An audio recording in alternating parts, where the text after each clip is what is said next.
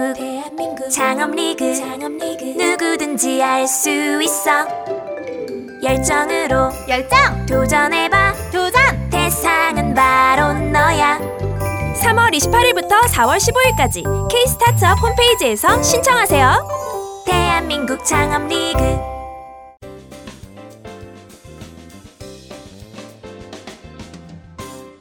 자, 여러분은 지금 총각네 이영석 그리고 소통테이너 오종철이 진행하고 있는 꼴찌들의 통쾌한 승리 136회 국보 카피라이터 정철 마스터와 함께하고 있습니다. 박수 주세요. Wow! Wow!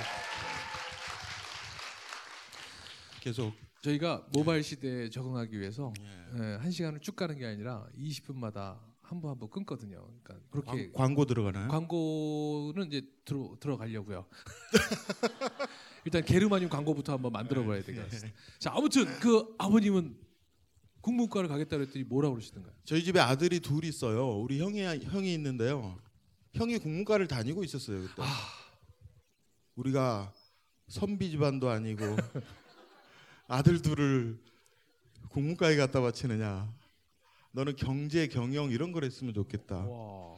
저는 정말로 아무 생각이 없이 그럼 가, 그러죠 뭐 하고 경제학과를 갔어요. 그냥? 어. 저기랑 똑같네요. 우리 선생님이니까. 어. 그 이세돌님 그 네. 기사를 보니까 바로 위에 형은 공부를 못해서 서울대를 보냈다고 하시더라고요. 아니 바둑을 못 둬서 머리가 나빠서 안 되겠다 그래서 서울대를 보냈다 그래서 사람들 댓글이 댓글이 야 그럼 공 못하면 서울대 가는 거야. 근데 지금 정철 선생님 약간 그러니까요. 느낌이 네. 어, 언제든지 어느 과든지 자기가 네, 골라서 갈갈수수 있는 있다. 거잖아요. 막 이런 네. 느낌이었는데 실제로. 예. 실제로. 그 근데- 경제학과를 갔어요. 그래서 근데 갔죠 경제학과를 입학을 했죠. 근데 어. 가서 보니까 웬걸 이게 수학과예요. 어. 경제 수학이잖아요, 완전. 왜냐면 우리 선생님 나이 때는 경제 경영 이런 거가 제일 셌거든요. 맞아. 경제 수학, 미시 경제, 거시 경제, 통계. 예. 그러니까 우리나라 경제학은 거의 미국식 계량 경제가 돼서 다 이 숫자 가지고 하는 아. 경제들. 예. 그러니까 제가 가장 못하고 가장 싫어하는 쪽을 제가 그냥 저에게서 이제 들어간 거잖아요. 그러니까. 어. 그래서 들어가서 한 1년 있다가 완전히 저는 이제 포기를 해버렸죠. 아 진짜. 자. 네, 완전히 포기를 하고 예. 어, 신방과, 국문과, 사학과 이런 데 가서 놀았어요. 오. 그리고 4년 동안 경제학 과목은 그 뭐죠? 전공 필수 응. 예.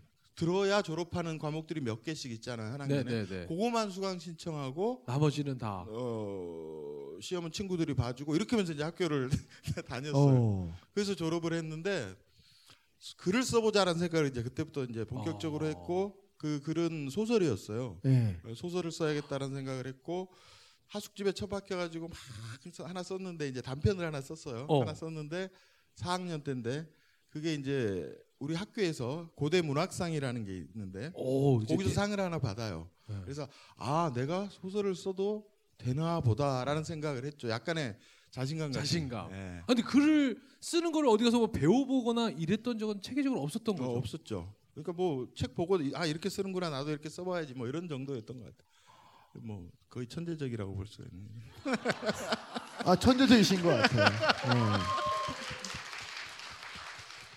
그래서 이제 그렇게 단편에 아 그러 어. 그 그러고 어 국문과 교수가 대학원 국문과로 와라라는 얘기를 했고 아 그래 그럴까 어쩔까 하다가 이제 졸업을 했는데 군대를 안 갔더라고요. 졸업하고 보니까. 어우, 얼마나 바빴으면 군대 갈 것도 까먹고. 네, 그- 그걸 갔다 와야 될 것 같아서 이제 졸업하고 군대를 갔다 네. 왔더니 학교로 와서 이제 먹고 살아야 되니까 취업을 취직을 해야 되잖아요. 그렇죠.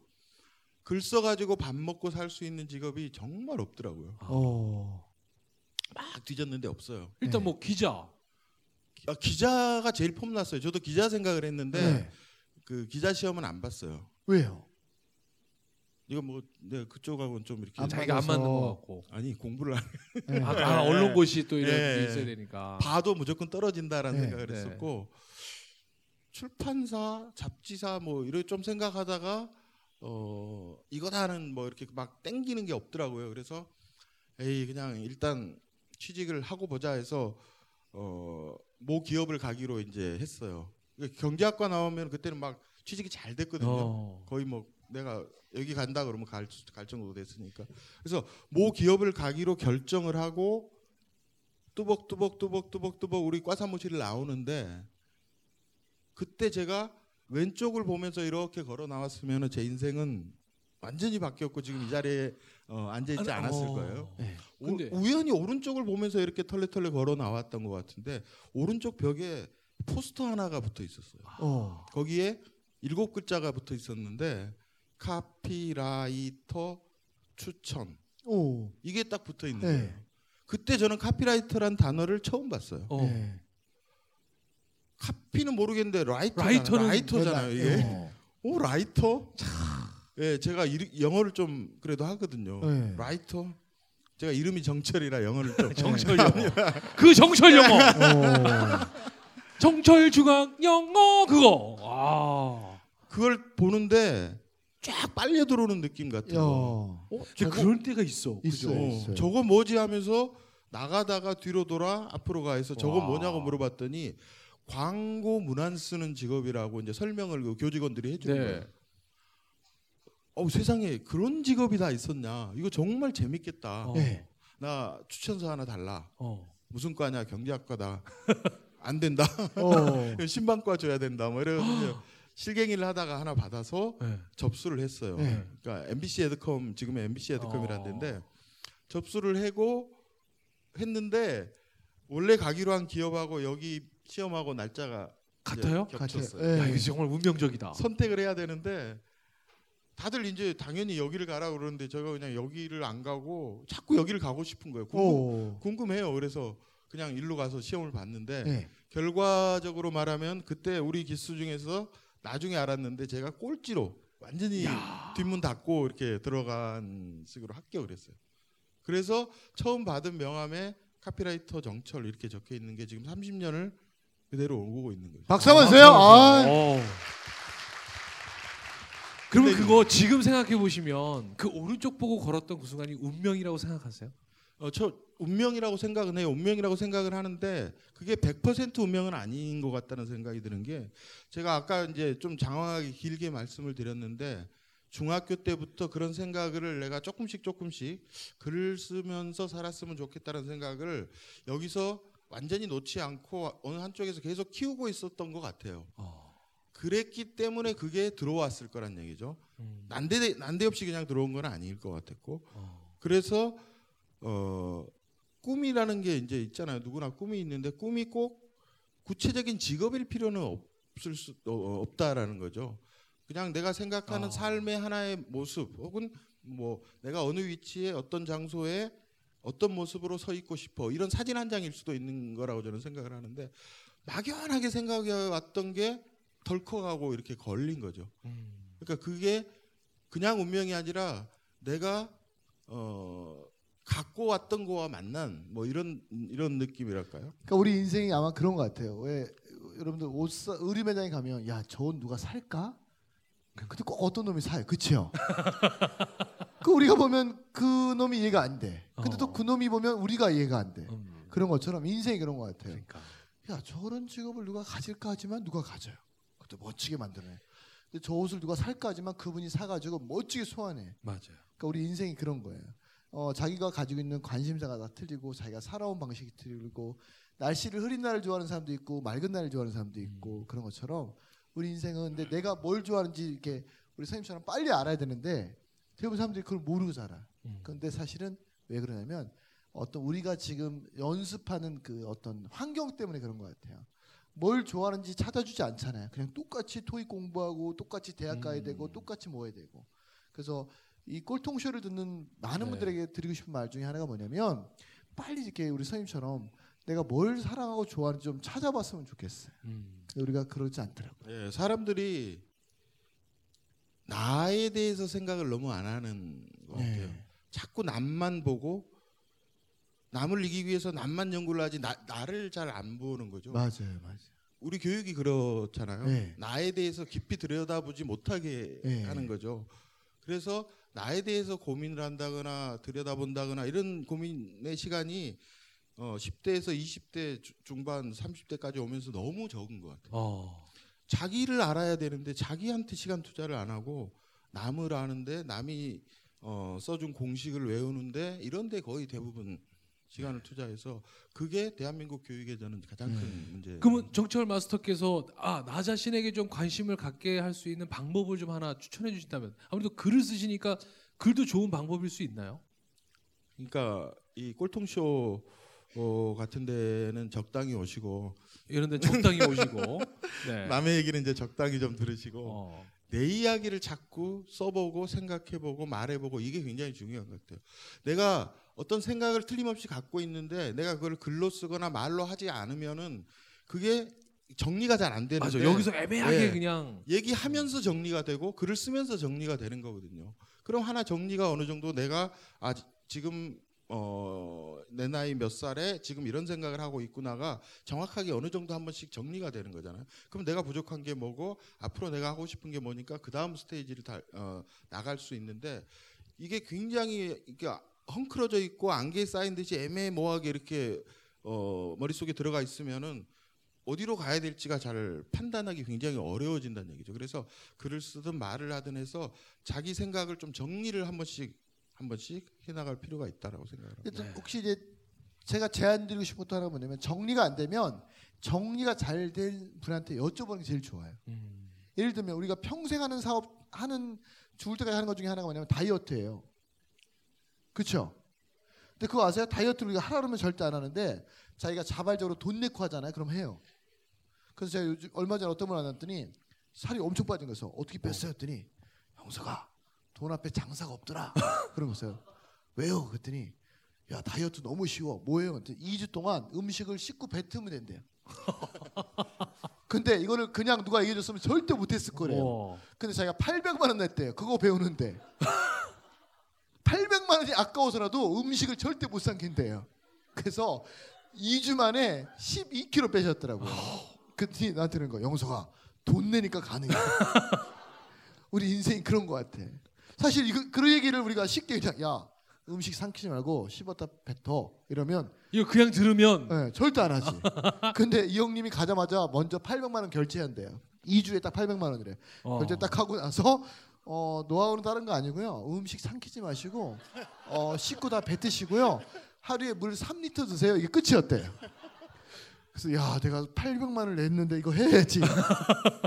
그런 것처럼 우리 선생님 말씀도 너무 좋은 말씀이잖아요. 지금 이거 사실 무료로 해주는 거 아니에요. 네. 경험하신 거를. 근데 이걸 정말 하는 사람은 수천만 원, 수십억, 수백억을 버는 건데 그렇죠. 또 얘기를 듣고 또 안 하는 사람이 많을 거란 말이에요. 자 즉시 반드시 될 때 까지 wow. Wow. 그러면 어, 다른 거 하나 물을게요. 우리 선생님은 살면서 가장 소중하게 생각하는 건 뭐예요? 어떤 겁니까, 선생님?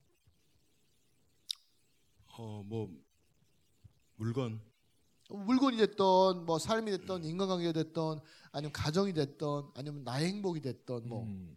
물건 같은 경우는 제가 어, 아까 잠깐 말씀을 드렸는데 연필로 글을 지금도 쓰거든요. 그러니까 와. 자판에 손을 갖다 얹으면 아무 생각이 안 나고 네. 종이에 연필을 갖다 대야 뭔가 좀 정리가 되어잖아요. 그게 어, 습관이죠. 뭐 꼭 그러 누구나 그런 건 아니고 습관이고 그게 오래된 습관이기 때문에 그거를 어, 바꾸지를 못하겠더라고요.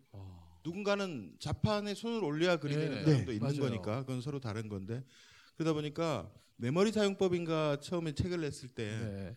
어, 제가 좋아하는 것들에 대해서 쭉쭉쭉 이제 그 자. 작가 소개 그런 네. 그런 게 네. 뭐 이세돌의 무슨 뭐 깊은 눈빛을 좋아하고 한영의 퇴폐적인 창법을 좋아하고 노무현의 자전거를 좋아하고 뭐 쭉 하다가 연필 선물 받는 것을 좋아하고라는 어. 글을 넣었어요. 오. 한 6년 됐는데 엄청나게 연필을 받았어요. 어. 평생 써도 다 못 쓸 정도로 네. 사람들이 나만 보면 막 연필 연필 주고. 네. 아 정말로 이 실수였다. 아파트나 자동차 자동차를 같은 좋아- 얘기를 했어야 되는데 연필 얘기를 해가지고 저는 그냥 상품권으로 쓰겠습니다. 그래서 지금도 와. 연필이 굉장히 많은데 이, 글 쓰는 사람이 이제 저는 혼자 있어요. 음, 1인 회사를 하고 작업실 하나 얻어서 어, 아침부터 저녁까지 혼자 있어서 어, 조용하죠. 어, 바- 방해하는 사람도 없고 그래서 그냥 연필하고 종이가 만나는 소리가 있잖아요. 아. 그 소리가 유일하게 좀 내가 어. 들을 수 있는 소리거든요. 그럼 연필도 좋아하는 브랜드가 있으세요, 선생님? 아니요 막 써요 저는. 아. 네. 왜 여쭤봤냐면 배달의 민족 김봉진 대표님도 우리 네. 선생님처럼 보- 어, 펜 아니, 연필로만 연필 쓰는데 써요. 자기는 연필을 어, 왜이 브랜드를 쓰냐면 항상 잊어버리기 때문에 어디 가서도 똑같은 걸 살 수 있는 브랜드를 쓴다는 거예요. 그러면서 어, 연필의 종류가 되게 많은데 자기는 그 브랜드만 계속 쓰더라고요. 아니 그러니까 저는 사질 않는다니까요. 그러니까 네, 주니까 다 주니까. 그러니까 네. 주는 대로. 그러니까 아니 근데 왜 연필이에요? 뭐 볼펜을 손으로 쓸 수도 있는 거잖아요. 아 느낌은 전혀 다르죠. 그 글 쓰는 느낌이 예. 사각사 그리고 조금 쓰다 보면 이렇게 뭉툭뭉툭해지면은 그걸 다시 이렇게 날카롭게 벼르는 그 맛이 있어요. 그게 어 뭔가 뭐랄까요 글을 쓰면서 좀 refresh 한다 그럴까요? 뭐 하여튼 어. 계속 있는 게 아니라 한번 또 깎고 깎으면서 생각하고 뭐 이러면서 뭐 연필과 이렇게 뭐 이렇게 소통을 한다 그럴까요? 연애를 한다 그럴까요? 하여튼 뭐 그런 게 있어요. 아무도 없으니까 아, 연필하고 그렇게 사는 것 같아요. 아까는 이제 그럼 물건에서는 이제 연필을 얘기해 주신 것 같고 좀 뭐 다른 어, 쪽으로 우리 인생에 있어서는 그러니까 우리 가장 소중하게 있어서는. 생각하는 거요. 예. 어, 제가 3년, 2년 반 정도 전에 책을 낸 것 중에 인생의 목적어란 책이 있습니다. 네. 예. 그 책이 이제 바로 이 질문에 대한 대답인데 우리나라 사람들 3천 명한테 어, 당신 인생에서 가장 소중한 게 뭐냐라고 예. 물었어요.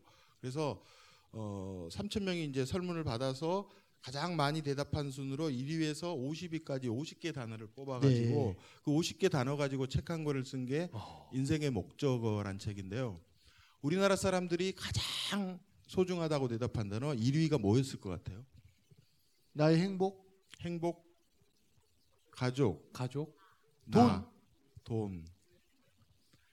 다 있어요. 50위 안에. 예. 어. 어, 1위는 가족이었어요. 가족, 2위가 사랑. 사랑. 3위가 나. 약간 의외인데 3위가 나였고 4위가 엄마였는데요. 맨 윗자리를 차지한 게 가족, 사랑, 나, 엄마였는데 이게 각각 다른 단어지만은 어떻게 보면 하나의 덩어리 같은 느낌이 아마 드실 거예요. 그러니까 우리나라 사람들이 가장 소중하게 생각하는 그 무엇은 가까이에 있는 사람 또는 관계 뭐 이렇게 아마 정의를 할 수가 있을 것 같고 5위가 꿈이었던 것 같고요. 꿈. 아니 아빠는 없습니까? 그 뒤로 쭉쭉쭉 뭐 아빠 집을 나가셔. 행, 행복, 건강, 친구, 사람 뭐 이런 게 이어지다가 18위 정도의 돈이 있고요. 돈보다 조금 아래 이제 아버지. 어머 아빠가 그런 존재였어. 아빠들 노력하셔야 돼요. 근데 이제 근데 제가 제가 가장 소중하게 저 제가 대답한 네. 단어는 어, 사람이었어요. 사람. 사람. 네. 사람 제가 사람이라는 단어를 인생의 목적으로 이제 예. 어, 제 나름은 이렇게 가슴 한복판에 심어두고 이렇게 사는 건데 그 영향은 이제 노무현이라는 사람 어. 영향을 많이 받았어요. 노무현의 어, 사인할 때 이제 슬로건이 사람 사는 세상이라고 사인을 하셨거든요.